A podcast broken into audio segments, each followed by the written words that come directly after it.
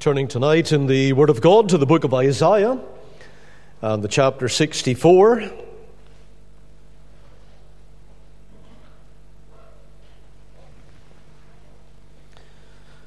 We will, of course, be coming to the Lord's Prayer, the pattern prayer, but we're reading tonight Isaiah 64.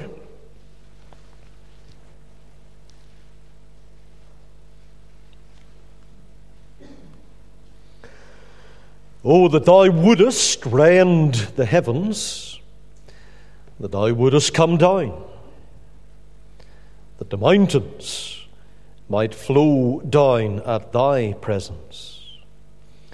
As when the melting fire burneth, the fire causeth the waters to boil, to make thy name known to thine adversaries, that the nations may tremble at thy presence. When thou didst terrible things which we looked not for, thou camest down, the mountains flowed down at thy presence. For since the beginning of the world, men have not heard, nor perceived by the ear, neither hath the eye seen, O God, beside thee, what he hath prepared for him that waiteth for him. And of course, we have there the connector with 1 Corinthians 2 and 9, where we have these words quoted that men have not heard or seen. But notice the addition that we don't actually have quoted in the New Testament when this verse is quoted. O God, beside thee what he hath prepared for him that waiteth for him. And surely that expresses to us how God has these resources and riches, and he knows the full value of them. We don't. And therefore, we don't plead for them in the way that we should but He has them all calculated and measured, prepared for him that waiteth for Him. And if we are those who wait for Him, and if those riches and blessings start coming, then what wonderful mercies we are going to receive. Verse 5 Thou meetest him that rejoiceth and worketh righteousness. Those that remember thee in thy ways, behold, thou art wroth, for we have sinned. In those is continuance, and we shall be saved. But we are all as an unclean thing, and all our righteousnesses are as filthy rags, and we do all fade as a leaf, and our iniquities, like the wind, have taken us away. And there is none that calleth upon thy name, that stirreth up himself to take hold of thee. For thou hast hid thy face from us, and hast consumed us because of our iniquities.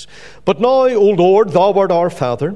We are the clay, and thou art potter, and we are all the work of thy hand. Be not wroth very sore, O Lord, neither remember iniquity forever. Behold, see, we beseech thee, we are all thy people. Thy holy cities are a wilderness.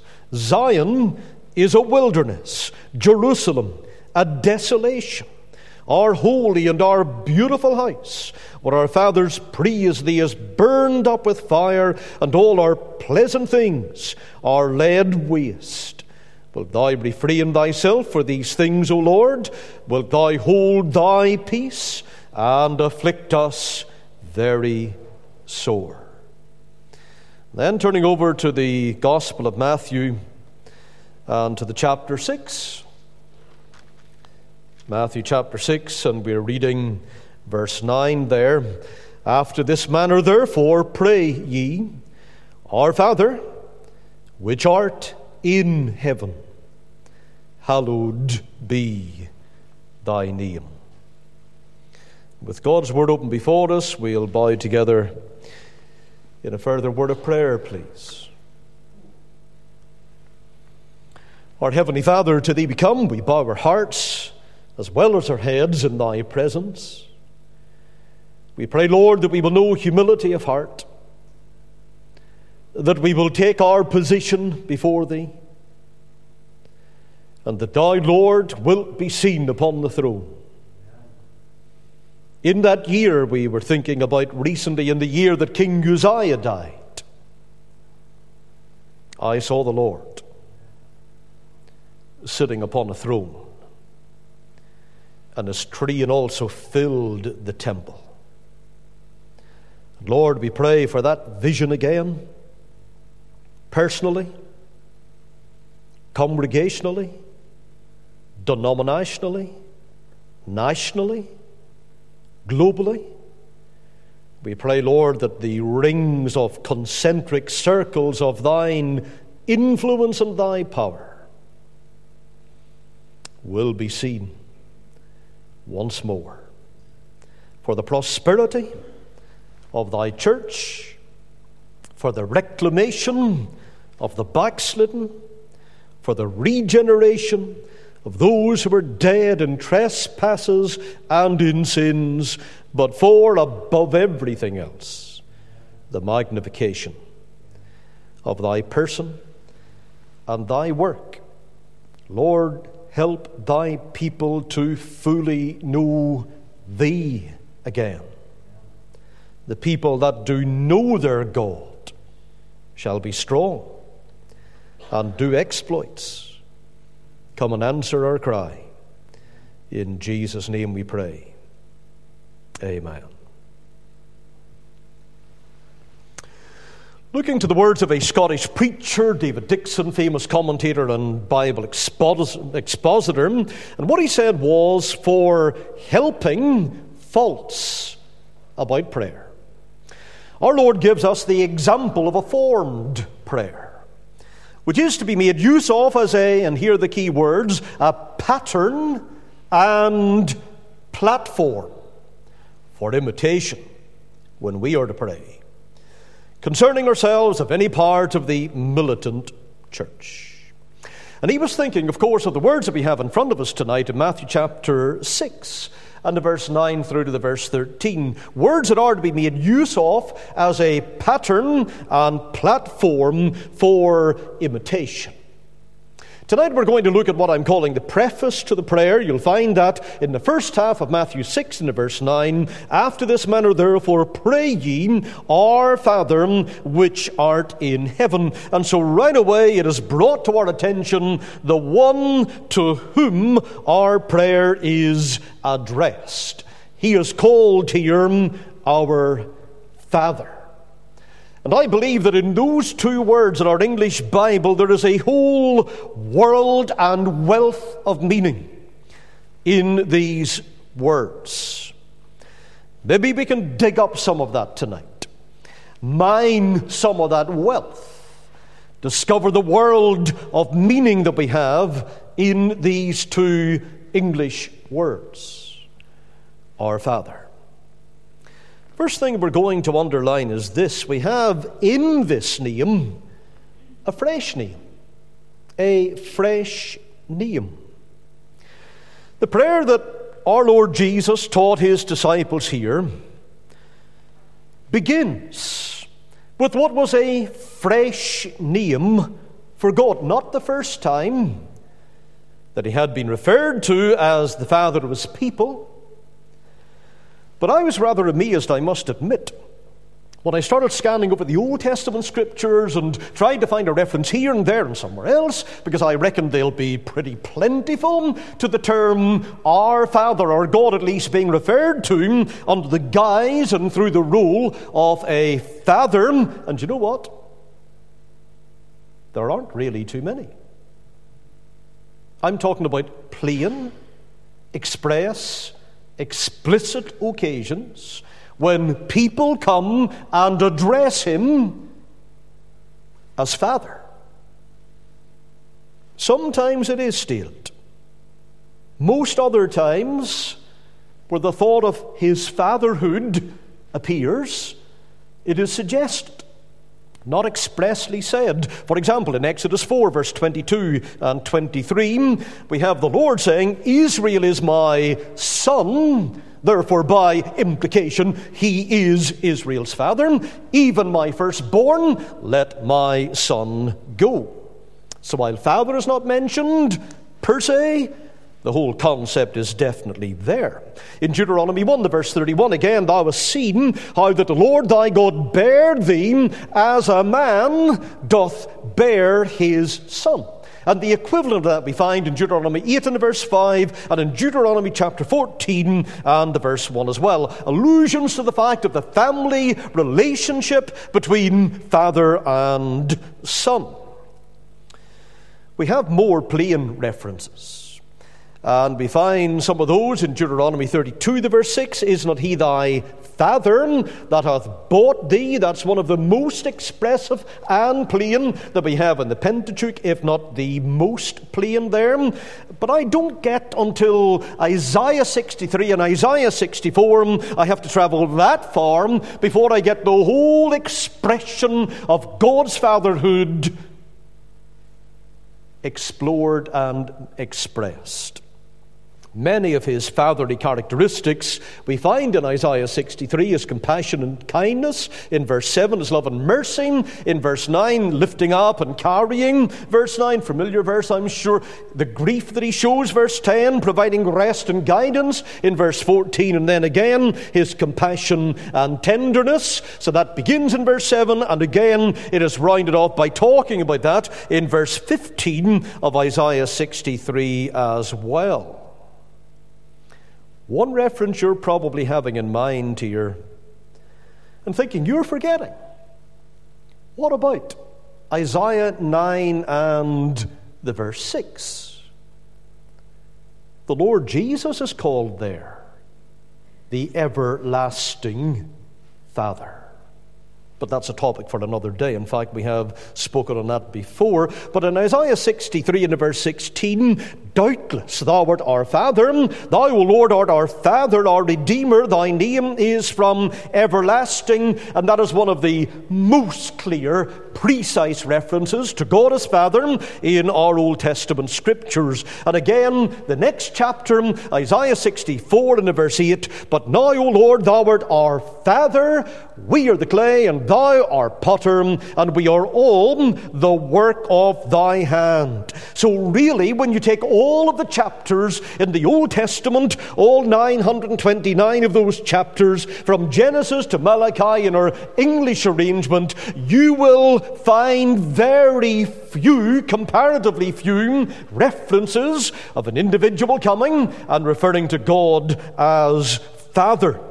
And in the New Testament, therefore, it is largely left to our Lord Jesus Christ to explore this issue and press this topic and tell us the nature and the character of our Heavenly Father. That name is written large upon every page of the New Testament and that essentially new name has brought with it a new joy and gladness into the world. And the fact of the matter is, it is our Lord Jesus Christ alone that could reveal it. Only He could emphasize it. Only He could explain and plumb the depths of what it is for God to be our Father. Why is that? Because as we read in John 1 and the verse 18, no man hath seen God at any time the only begotten Son, which is in the bosom of the Father, he hath declared him. And if I didn't get the reflection of the glory of God in the face of Jesus Christ, then I wouldn't know God the Father as well as I can. Really, men are only able to see God from the outside. You think of Moses in Exodus 33 and verse 23, and how the back parts of God were revealed to him, and everything else was shrouded in clouds and thick darkness, and his eyes were not able to penetrate that area that God had shielded him from. When God drew near, to proclaim the name of the Lord to Moses, as he did in Exodus 34 and verse 5. That name came from the cloud. and again he did not see God. I can detect him in creation around me. I'm told by David in Psalm 19 and 1 that the heavens declare the glory of God. The firmament showeth his handiwork. And I know in the Old Testament, people and nations, they were impressed by God's greatness, by his grandeur, by his wisdom, by his power. All of that was revealed to them. But still, it is through our Lord Jesus Christ that God the Father is fully and properly known. And here we're not just looking at the outside, we're getting an inside view because we are seeing his heart through Christ laid bare to us, and we have shafts of light directed by Jesus into the inner nature of the God whom we love and whom we serve. The secret hidden from the prophet, shielded from the psalmist, not revealed to the seer, has been revealed to the disciples in this name, Father, by the Son, who from all eternity had lain in the bosom of the Father. Our Lord therefore said in Matthew 11, the verse 27, and again in Luke 10 and verse 22, All things are delivered unto me of my Father. Neither knoweth any man, see of the Son, and he to whomsoever the Son will reveal him. We don't know the Father except through the Son. And so in Bethlehem, and up in Nazareth, even in the carpenter's workshop, and in Galilee as he did his miracles, and in the Garden of Gethsemane, and on that cross at Calvary, our Lord is spelling out the freshness of this name, revealing to us God in more form than wisdom, more form than power, more form than justice, but as the loving Father of all who have trusted in Him through the work of His well beloved and only begotten Son.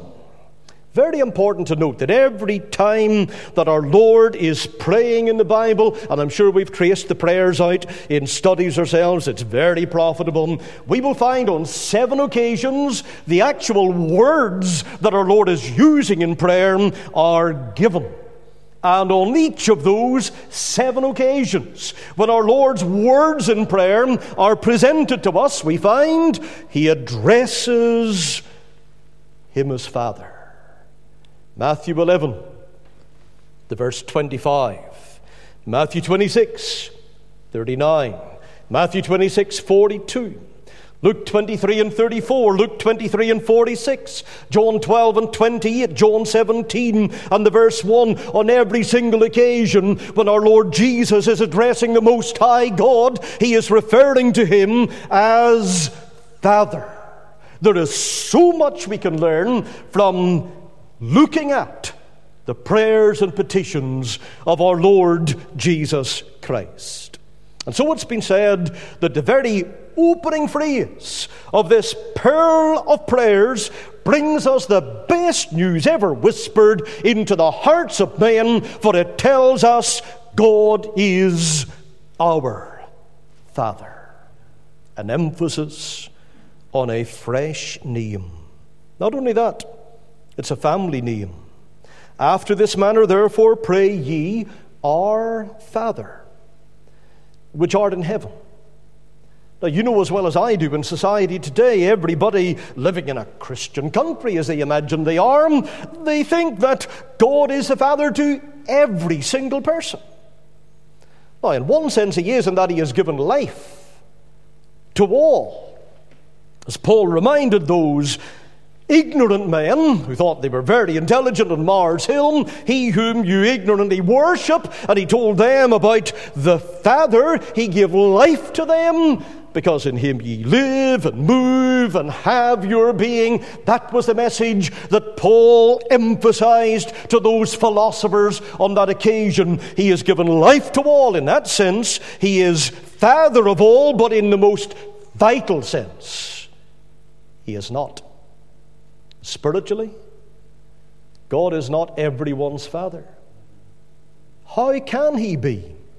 When our Lord Jesus Christ Himself said in John 8 and verse 44, Ye are of your Father, the devil, and the lusts of your Father ye will do. He was a murderer from the beginning and abode not in the truth, because there is no truth in him. When he speaketh a lie, he speaketh of his own, for he is a liar and the father of it. So, what do we have here? In Matthew 6, the verse 9 through to the verse 13, we have a prayer that is properly reserved only for the members of the family. It's a prayer only for the saved of the Lord. It is reserved for those who are the sons and daughters of God, who can genuinely say, therefore, Our Father. And if people can't say that, the prayer is not for you. John 1 the verse 12 and verse 13, and I was delighted in recent weeks there to, and I'd no knowledge of this, but heard a recording, it's on YouTube, of our Queen repeating these words John 1 and 12.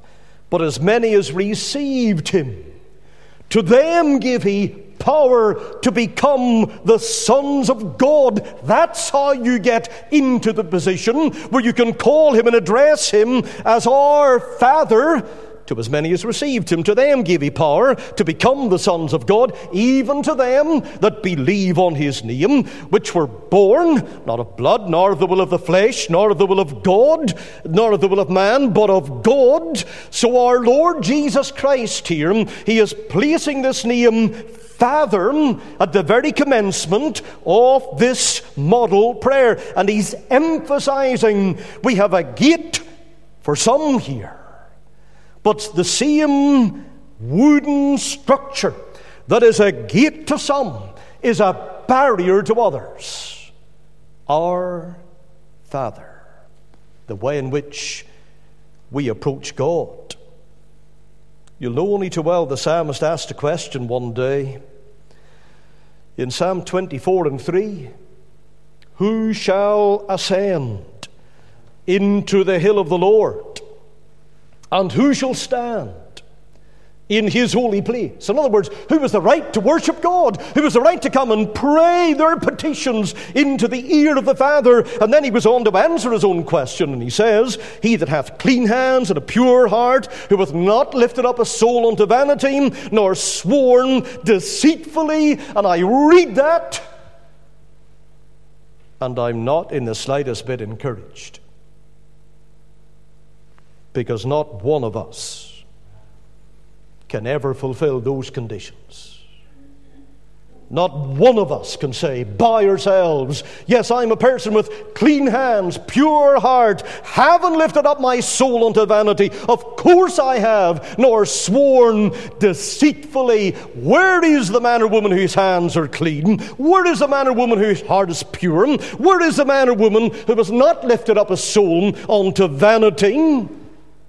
Well, I can remember in my days in free Methodism. How this would have been one of the pet texts of the second blessing movement. And I'm seeing people, and on reflection now, masquerading as those who were meeting the conditions by themselves, by the position they were at at that time, meeting the conditions of Psalm 24, verse 3 and 4. But I can scan every single Christian denomination. And I'm talking about separated witnesses. And I'm talking about free Presbyterianism, and I'm talking about independent Methodism, and I'm talking about every Baptist church I know that is reasonably conservative. And I'm not saying there are not holy or godly men in those denominations. By no means, there certainly are. What I am saying is this stringent demand of perfectly clean hands, an utterly pure heart, a sin swept soul cannot be met by anyone this side of God's great eternity. Nobody has, or can, or shall reach this lofty peak of absolute sinlessness. And back in those days, I devoured books, and they all had.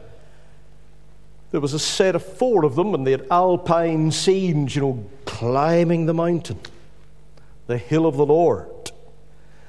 And I'm thinking I can do this, but discovering I can't. And thinking, how are these people able to claim that they are sinless? I am so far off the mark, nowhere close to where they are, and you're feeling like Paul, wretched man that I am. And what are we looking at in our hands and our hearts but sin and sin and more sin? And we're like the leper, forced to cry out, Stay back, unclean, like Isaiah. I am a man of unclean lips, and I dwell among a people of unclean lips. And if we have to wait until we pull ourselves up or crank our system up to the level of perfection, then we will never ever ascend into the hill of the Lord and will never ever stand in his holy place. But thank God, I do have the right to pray. And I can appeal to heaven. And I can know answers to prayer coming from heaven. What is my right? What is my warrant? Sinful man that I am to come boldly to the throne of grace. My warrant depends on the relationship that I have with Him who sits upon the throne and who intercedes for me. I can go to the Father because I'm accepted in His Son. And I'm resting on His merits, not mine. That's my right to approach the throne of grace in prayer. Not that I am sinlessly perfect. I'm not saying it shouldn't be a target. Of course, it should be our desire, it should be our aim. But the fact that I, by the application of the blood of cleansing of Jesus Christ to my heart, have been brought into the family as a son brought in, as a daughter, that's how we can climb this hill of the Lord. When one of the Roman emperors was entering Rome in triumph, a little child just darted through the ranks of the soldiers who were lining the road and acting as guards for the day, and that child made his way to the splendid carriage where the emperor was seated. And some of the soldiers ran after the child and tried to hold him back and said to him, It's the emperor, you can't go there. And the child said, You're emperor but my Father. That was that child's entitlement to sit beside the emperor in the carriage of triumph. My God is reconciled. His pardoning voice I hear. He owns me for his child. I can no longer fear with confidence. I now draw nigh and Father Abba, Father, cry. And what does the devil do? Well, he's very upset that we are not his children any longer. That we have moved off the ground of John 8 and verse 44 just referred to, and he'll be pulling us back and saying, What right have you as a wicked, wretched sinner to approach the King of Kings and the Lord of Lords, the one before whom cherubim and seraphim shield their faces and their persons. Why are you plodding into his presence? What right? The right this word gives. Maker of the universe, He is. King of kings, He is. Sovereign God, He is. Yes, but He is also my Father. After this manner, therefore, pray ye, our Father. Underline as well the plurality in which we pray here, because it is our Father. And that little word gives us a look through the porthole to get a splendid truth in focus. It is not the singular, my Father, it's the plural possessive pronoun that the Lord is teaching us here to use our Father. Yes, there are many times in the closet where it does good to my heart to reflect upon the fact He is mine and I am His forever and forever as if we were the only two. So personal. And we know the Lord loves us and He deals with us as individuals. And we take refuge in and we rejoice in the first person singular. Why should we not? Paul didn't hesitate to do that. Saving religion is personal, so personal. In Galatians 2 and 20, Paul says, The Son of God loved me and gave Himself for me. Religion never becomes real, never becomes vital until it becomes individual, until we can exclaim with Thomas in John 20 28, My Lord and my God. But in this prayer, our Lord wants us to think not just of ourselves, but also of others not simply of blessings peculiar to me and personal to me that I receive from His hand, but blessings that are shared. Our Father. And when we pray like this, according to the command of our Lord, what we are doing is we are automatically linking ourselves with all of those who can say this like us in truth. We make the connection between ourselves and all the other members of God's own family. Quite simply, those who are his sons and those who are his daughters. And when we're sons and daughters of the one Father, then we must be brothers and sisters, the one to the other. That's a lesson. Jumping through huge letters in this opening sentence and clause of this template prayer. And we need to learn it, and we need to learn it well. Some people have problems with this. Big problems. Because they can't get on with fellow believers. We need to watch that and guard against it. For you know, if the devil is having difficulty devouring God's work from the outside. He's going to change tack and he will attack from within. He'll work to divide from the inside.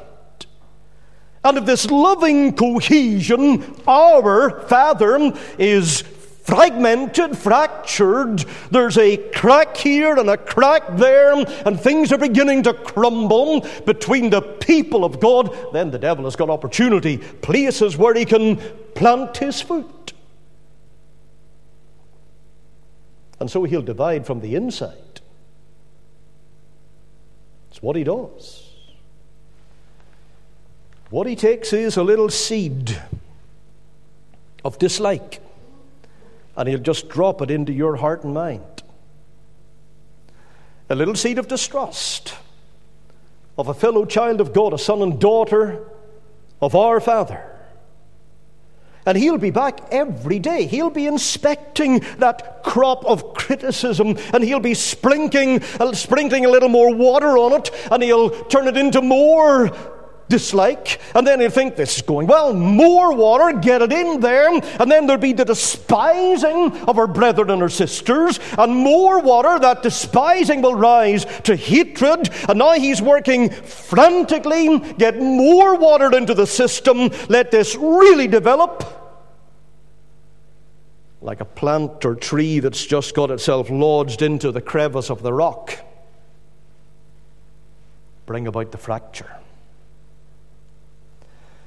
have the split, have the big problem magnify itself. And you know, when I say that to myself, my heart is nodding. And my head is saying, Yes, that's true. Because I know how the devil works, and we've all seen it happen so many times. But let's make sure that we are on our guard and we counteract that by loving and praying, not just for ourselves, but for the family. Our Father. We do that together. How many times in Scripture is this emphasized? 1 John 2, the verse 9 to 11. The words are straightforward, cutting. He that saith he is in the light and hateth his brother is in darkness, even until now. He that loveth his brother abideth in the light, and there is none occasion of stumbling in him. But he that hateth his brother, repeat it again, just in case we hadn't heard it, is in darkness and walketh in darkness, and knoweth not whither he goeth, because that darkness hath blinded his eyes. And John revisits that in the very next chapter in 1 John 3 in the verse 10 to 12 and this the children of God are manifest and the children of the devil whosoever doeth not righteousness is not of God neither he that loveth not his brother.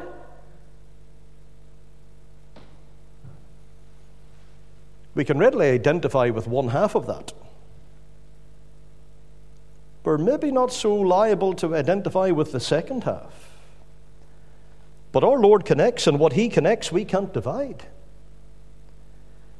Whosoever doeth not righteousness and not of God. Oh, yes, that person that's in sin, loving sin, wedded to sin, they're not of God. We can say, yeah, that's true. We understand that. Neither, neither. Our Lord says, He that loveth not his brother, he's the same. For this is a message that ye have heard from the beginning, that we should love one another, not as Cain, who was of that wicked one, and slew his brother. And wherefore slew he him? Because his own works were evil, and his brother's righteous. And John isn't finished. Under the inspiration of God, the Holy Spirit, he continues, verse 14 to 19, he says, Whosoever loveth not his brother abideth in death. Whosoever hateth his brother is a murderer, and ye know that no murderer hath eternal life abiding in him. And so he goes on to challenge us, my little children, verse 18 there, let us not love in word, neither in tongue, but in deed and in truth. And hereby we know that we are of the truth and shall assure our hearts before him. Well, is that the lesson learned? Is that it taught? We have it repeated. We thought about it Lord's Day morning, 1 Corinthians 13 and 1. Galatians 5 and 13, Philippians 1 and 9, 1 Thessalonians 4 and 9, 1 Peter 4 and 8, 1 John 4. Not just chapter 2, chapter 3, but chapter 4 as well. Same theme, verse 20 to 21. 1 John 5, another chapter where it's mentioned, verse 1 through 3. And so, it's good then to have prayer meetings of this nature. Not only to have them in the closet, that's brilliant, but to have them collectively as well, as sons and daughters of the one Father. Because we can join together, not just in sitting alongside one another, but in praying together and unitedly praying for the one end. There is a place, the hymn writer said, where Jesus sheds the oil of gladness on our heads, a place that all beside more sweet it is the blood-stained mercy seat. There is a scene where spirits blend, where friend holds fellowship with friend, though sundered far by faith we meet around one common mercy seat. And if we took this issue as seriously as we should, as seriously as God intends, very evidently, we could end up pulling down some barriers to blessing. Because if you check it out in context, 1 John 3, verse 22 to 24, it ties in this fellowship together as believers, owning one head, one Father. It ties it in with answers to prayer. It's so vital. So we have tonight a fresh name, family name, and thank God, a forceful name. Because this term, Our Father, not only gives us a warrant to pray, it tells us the spirit in which our prayers should be offered. It tells us that we should be coming to the Lord with that prayer that is offered in a spirit of childlike confidence. Our Father. What is underlined in Hebrews chapter 11, the verse 6. But without faith it is impossible to please him, for he that cometh to God must believe that he is, and that he is a rewarder of them that diligently seek him. And the child in your family epitomizes this. Sometimes we are not just as confident when we come and ask someone to do something, if they'll actually do it or give us what we actually need at that time. But the child just comes in confidence that you're going to give. You're so good. You're going to supply the need I have. Our God, we are sure, is a rewarder. A father more eager to bless his children than any earthly parent is to respond to the request of his child, and our Lord paints that very picture. In Luke 11, verse 9 to 13, and I say unto you, Ask and it shall be given you, seek and ye shall find, knock and it shall be opened unto you. For everyone that asketh receiveth, he that seeketh findeth, to him that knocketh it shall be opened. And then here's the picture of a son. Ask bread of any of you that is a father, Will he give him a stone? Or if he ask a fish, will he for a fish give him a serpent? Or if he shall ask an egg, will he offer him a scorpion? If ye then, being evil, know how to give good gifts unto your children, how much more shall your heavenly Father give the Holy Spirit to them that ask him? After this manner, our Lord here is very precise and calculated in the way that he tells us to begin to pray here. After this manner, therefore, pray pray ye our Father. In other words, approach with boldness, come with confidence, come with a childlike expectancy and dependency and trust. Sometimes we pray as if God keeps his heart bolted and barred and the supply is stashed away in some dark, inaccessible dungeon that we don't have a key for. And we're going to have to, by sheer weight and repetition of our petitions, we're going to have to force and cajole and pressurize and batter our way through. Now, there is a place for importunity in prayer, no doubt about it. It's recommended and encouraged in Matthew 11, verse 12. Why does the Lord keep us coming back and back and back again? Well, it increases increases our sense of dependence upon Him. It emphasizes to our hearts and minds the thing that we often forget that He is alone the giver of all grace. It draws us out again and again on what we should do, holy duty, the worship of Himself. It tests the level of our desire. It also tests the measure of our faith, and it increases our desire and it increases our faith. That's why many times prayer is not answered immediately. But the notion that these blessings must be wrung out of the hands of a reluctant God, that he must be coaxed or cajoled into handing over the bounties, that his arm must be seriously put up his back before he will answer, that's ridiculous and blasphemous too. After this manner, therefore, pray ye. Our Father. Cry with confidence. This old book tells us in James 4 and 3 ye ask and receive not because ye ask amiss that ye may consume it upon your loss. In Matthew 9 and 28, according to your faith, be it unto you. In Matthew 17 and verse 20, and Jesus said unto them, Why was prayer not answered? Because of your unbelief. For verily I say unto you, if ye have faith as a grain of mustard seed, ye shall say unto this mountain, Remove hence to yonder place. And it shall remove, and nothing shall be impossible unto you. And so we conclude if I have received little, it is because my faith has been so little, and I've been treating God as if He were stingy and tight fisted and economical and reluctant. Oh, to grasp this word Father, our Father, these two words in the fullness of their meaning. And it's put here at the beginning of prayer what to do to teach us confidence, teach us faith, encourage holy boldness.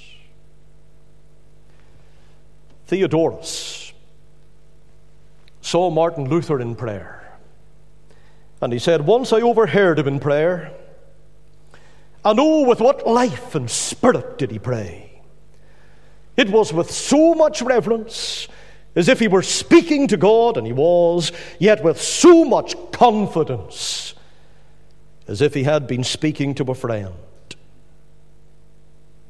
The very wording, therefore, in Matthew 6 and 9 inspires confidence. After this manner, pray ye, Our Father, which art in heaven. What is heaven but the place of dominion and the place of authority? Psalm 103 in the verse 19 The Lord hath prepared his throne in the heavens, and his kingdom ruleth over all. That other psalm to which we referred in prayer tonight, Psalm 2, where we have men joining together, kings and princes and potentates, and they're all in it together, and we're going to overthrow and destroy the kingdom of God. No, you're not. But when they're plotting, what does heaven do? Does it react in panic? Oh dear, what are we going to do with this confederacy? How will we push them back? No, heaven's very relaxed.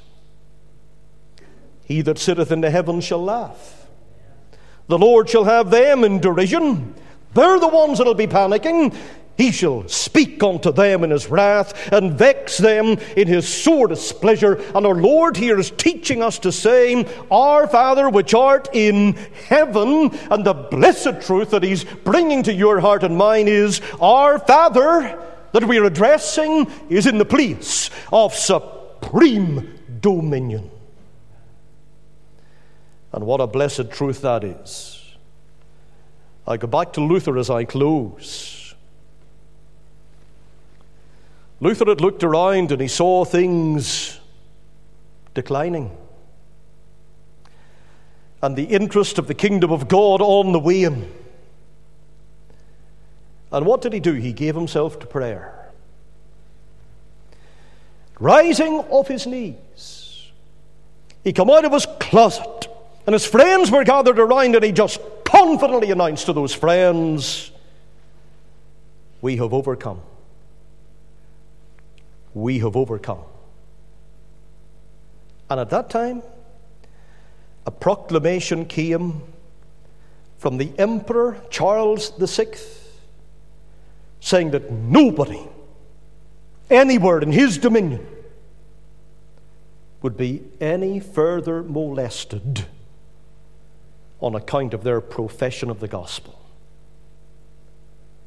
Our Father, which art in heaven, had answered prayer, taken care of everything on earth. And He still does and can do again.